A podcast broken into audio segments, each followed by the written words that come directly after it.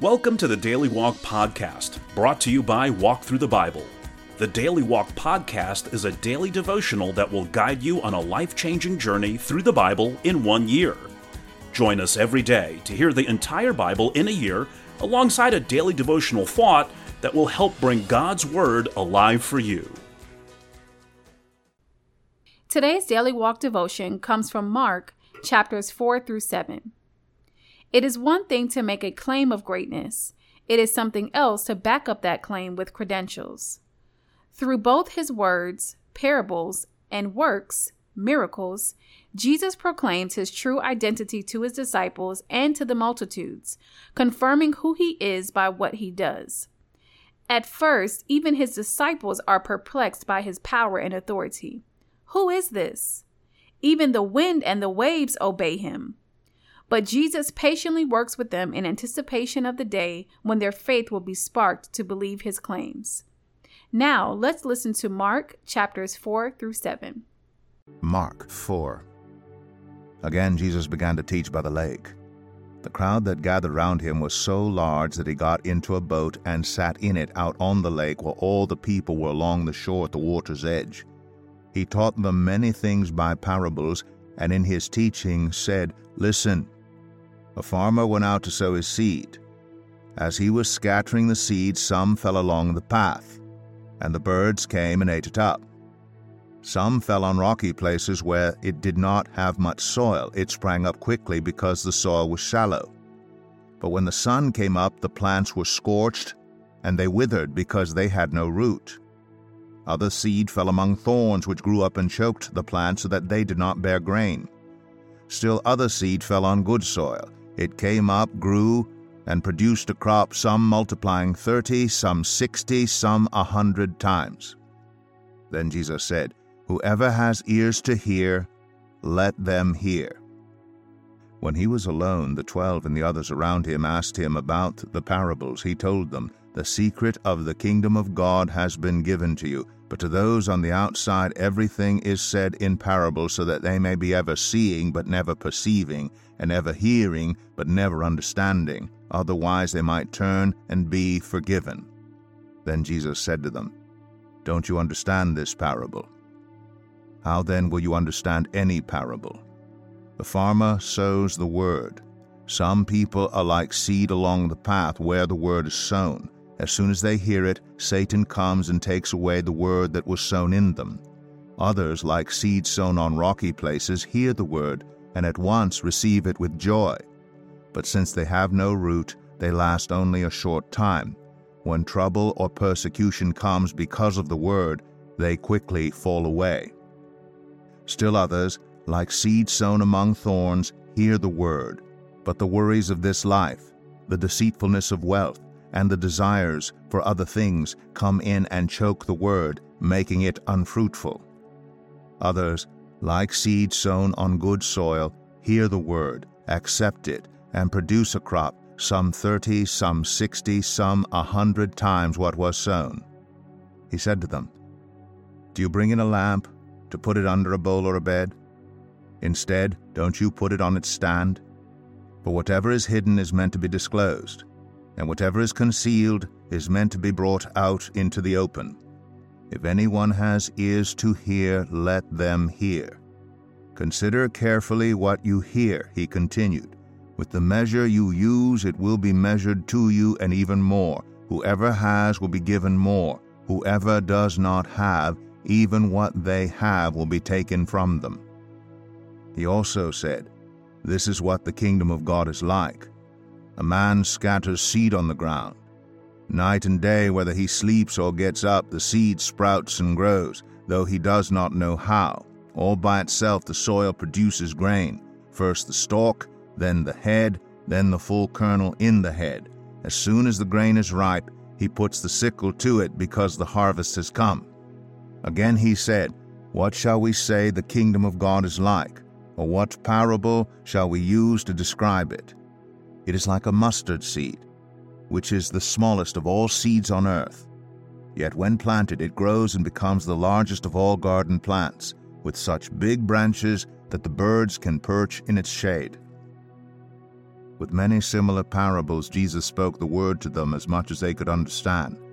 He did not say anything to them without using a parable, but when he was alone with his own disciples, he explained everything. That day when evening came, he said to his disciples, Let us go over to the other side. Leaving the crowd behind, they took him along just as he was in the boat. There were also other boats with him. A furious squall came up, and the waves broke over the boat so that it was nearly swamped. Jesus was in the stern, sleeping on a cushion. The disciples woke him and said to him, Teacher, don't you care if we drown? He got up, rebuked the wind, and said to the waves, Quiet, be still. Then the wind died down, and it was completely calm. He said to his disciples, Why are you so afraid? Do you still have no faith? They were terrified and asked each other, Who is this? Even the wind and the waves obey him. Mark 5. They went across the lake to the region of the Gerasenes. When Jesus got out of the boat, a man with an impure spirit came from the tombs to meet him. This man lived in the tombs, and no one could bind him any more, not even with a chain, for he had often been chained hand and foot. But he tore the chains apart and broke the irons on his feet. No one was strong enough to subdue him. Night and day among the tombs and in the hills he would cry out and cut himself with stones. When he saw Jesus from a distance, he ran and fell on his knees in front of him. He shouted at the top of his voice, What do you want with me, Jesus, Son of the Most High God? In God's name, don't torture me. But Jesus had said to him, Come out of this man, you impure spirit. Then Jesus asked him, What is your name? My name is Legion, he replied, for we are many and he begged Jesus again and again not to send them out of the area. A large herd of pigs was feeding on the nearby hillside. The demons begged Jesus, Send us among the pigs, allow us to go into them. He gave them permission, and the impure spirits came out and went into the pigs. The herd, about two thousand in number, rushed down the steep bank into the lake and were drowned. Those tending the pigs ran off and reported this in the town and countryside, and the people went out to see what had happened. When they came to Jesus, they saw the man who had been possessed by the legion of demons sitting there, dressed and in his right mind, and they were afraid. Those who had seen it told the people what had happened to the demon possessed man, and told about the pigs as well. Then the people began to plead with Jesus to leave their region. As Jesus was getting into the boat, the man who had been demon possessed begged to go with him. Jesus did not let him, but said, Go home to your own people and tell them how much the Lord has done for you and how he has had mercy on you. So the man went away and began to tell in the Decapolis how much Jesus had done for him and all the people were amazed. When Jesus had again crossed over by boat to the other side of the lake, a large crowd gathered around him while he was by the lake. Then one of the synagogue leaders, named Jairus, came, and when he saw Jesus, he fell at his feet. He pleaded earnestly with him, My little daughter is dying. Please come and put your hands on her, so that she will be healed and live. So Jesus went with him. A large crowd followed and pressed around him, and a woman was there who had been subject to bleeding for twelve years. She had suffered a great deal under the care of many doctors, and had spent all she had. Yet instead of getting better, she grew worse. When she heard about Jesus, she came up behind him in the crowd and touched his cloak, because she thought, if I just touch his clothes, I will be healed. Immediately her bleeding stopped, and she felt in her body that she was freed from her suffering. At once, Jesus realized that power had gone out from him. He turned around in the crowd and asked, Who touched my clothes? You see the people crowding against you?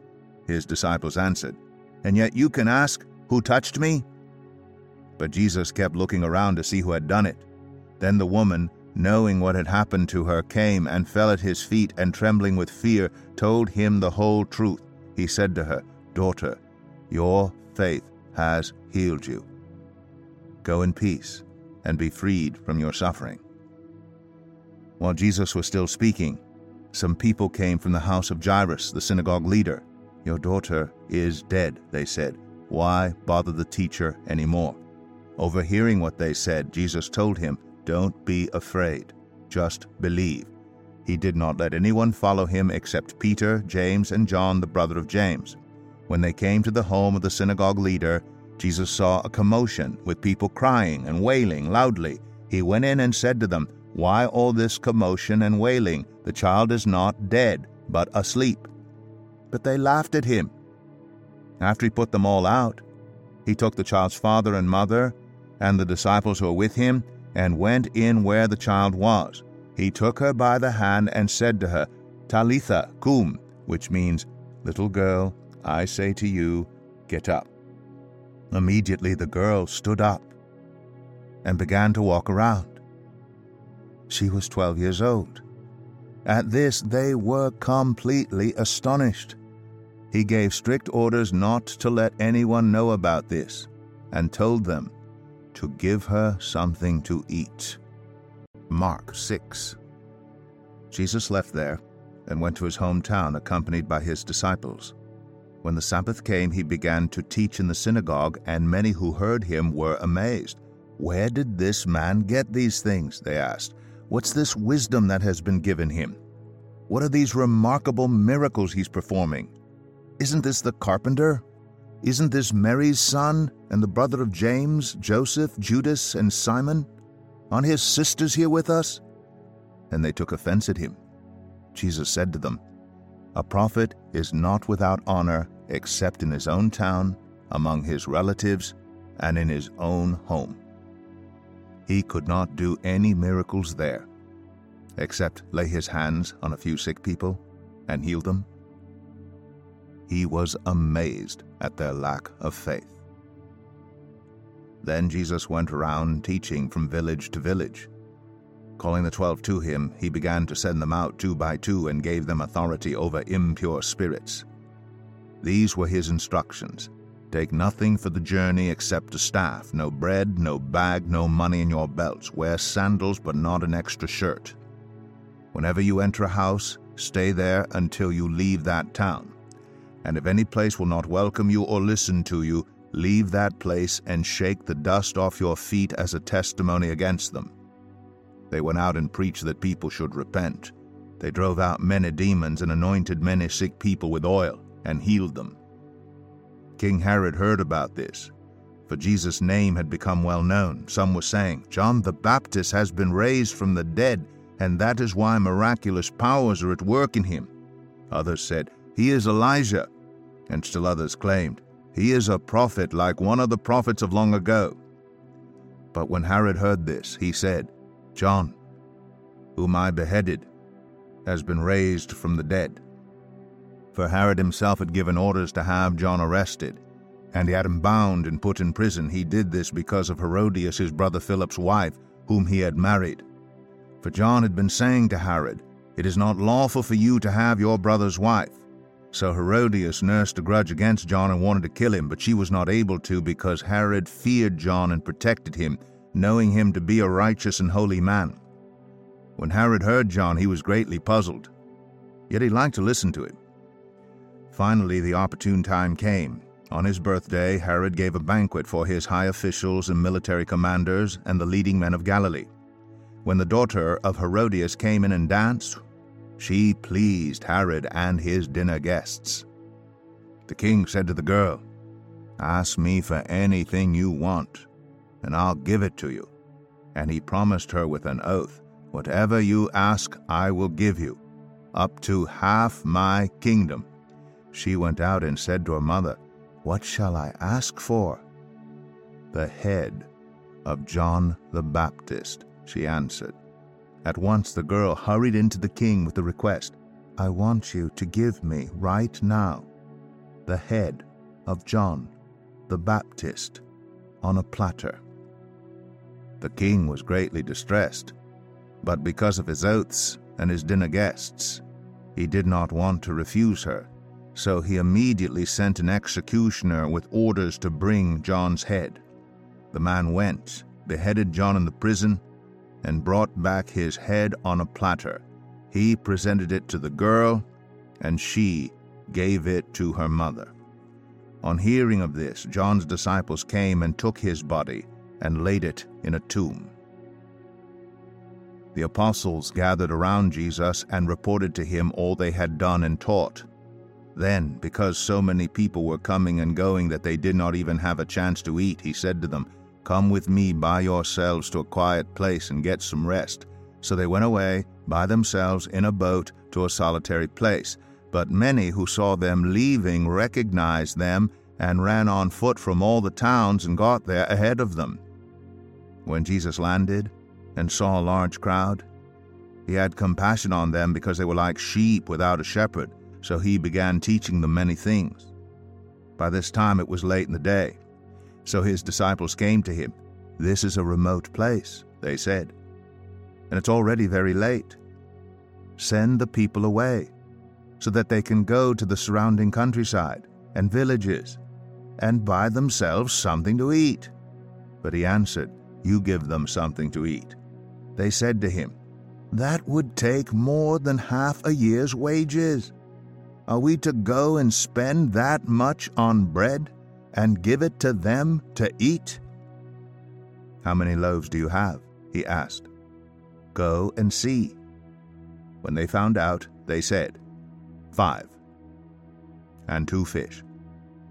Then Jesus directed them to have all the people sit down in groups on the green grass.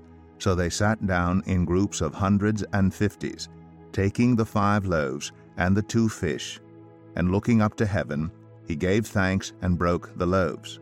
Then he gave them to his disciples to distribute to the people. He also divided the two fish among them all. They all ate and were satisfied.